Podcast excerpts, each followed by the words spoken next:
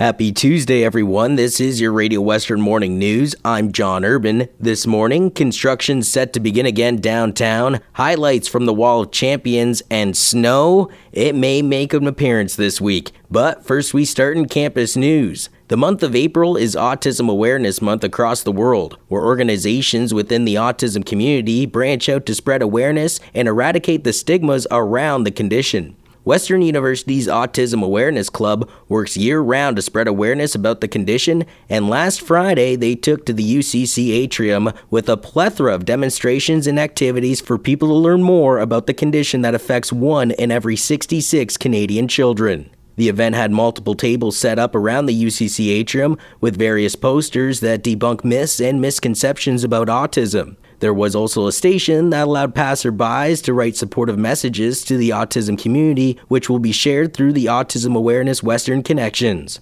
Radio Western Zone Greg Bowman was able to catch up with the current club president, Ashwini Jayachandran, about the event. Throughout the school year, um, as a club, we do run various events um, in collaboration with Autism Ontario that's targeted towards different age groups. So this event is our largest event with the student, with the Western student body.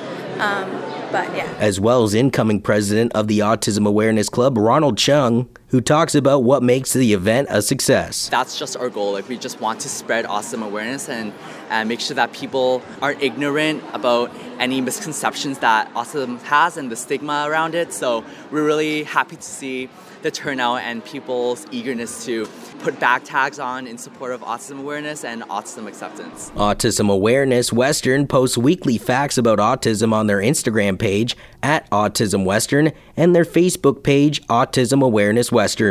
Now switching over to local news now.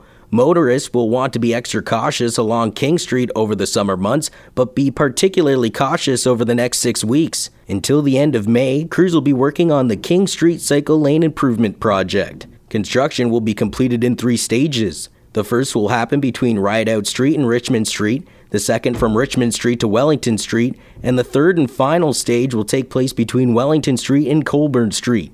All on street parking will be removed from King Street during construction and existing bike lanes will be closed. Bus service will continue, but some LTC stops may be temporarily relocated. Other major downtown projects include Phase 2 of Dundas Place, which kicked off in mid March closing what is to become London's first flex street between Richmond Street and Wellington Street, including the Clarence Street intersection. The second phase of the downtown sewer operation is also taking place, closing York Street from Talbot Street just west of Clarence Street. That project will also shut down Talbot Street south of King Street to York Street. In sports, last Friday afternoon, family and friends gathered for a luncheon at the Labatt Lounge at TD Stadium to honor the 2019 Wall of Champions for the Western Mustangs football team. In total, four players Doug Cook, Art Froese, Jim Budge, and Chris Hessel, along with current defensive coordinator Paul Gleason as a builder and the 1981 Yates Cup championship winning team,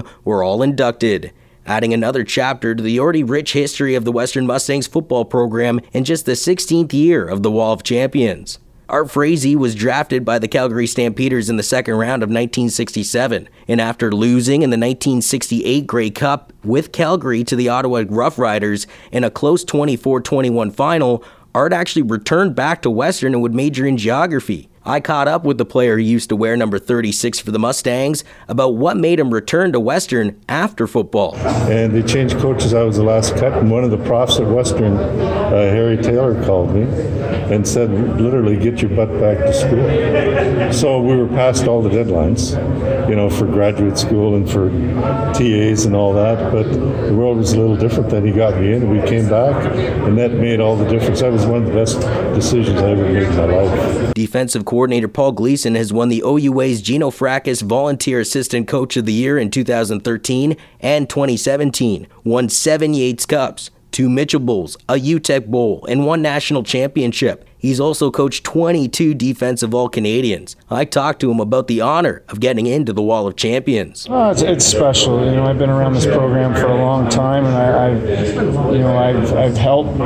put people on this wall as far as nominations and, and making their videos, and so it's it's exciting to be part of that group because it's it's there's some amazing individuals up on this wall. Later on in the evening at the London Convention Center, over 400 people gathered at the Champions Club for the 2019 Wall of Champions dinner, where videos highlighted the incredible accomplishments of those inducted. For full recaps of all the inductees, go to radiowestern.ca. And finally, in weather, this afternoon should be a partly sunny sky as we reach our high of 10 degrees. However, we do have a 40% chance of seeing some rain overnight as we drop back down to 2 degrees. Tomorrow should be a sunny one, though, with a high of 9 degrees. On Thursday, there's a 60% chance, though, of us seeing some mixed precipitation with a high of 6 and wind gusts up to 60 kilometers an hour. Currently, it is 7 degrees with some overcast around the city. That is your Radio Western Morning News for Tuesday, April 9th, 2019. I'm John Urban saying have an amazing day.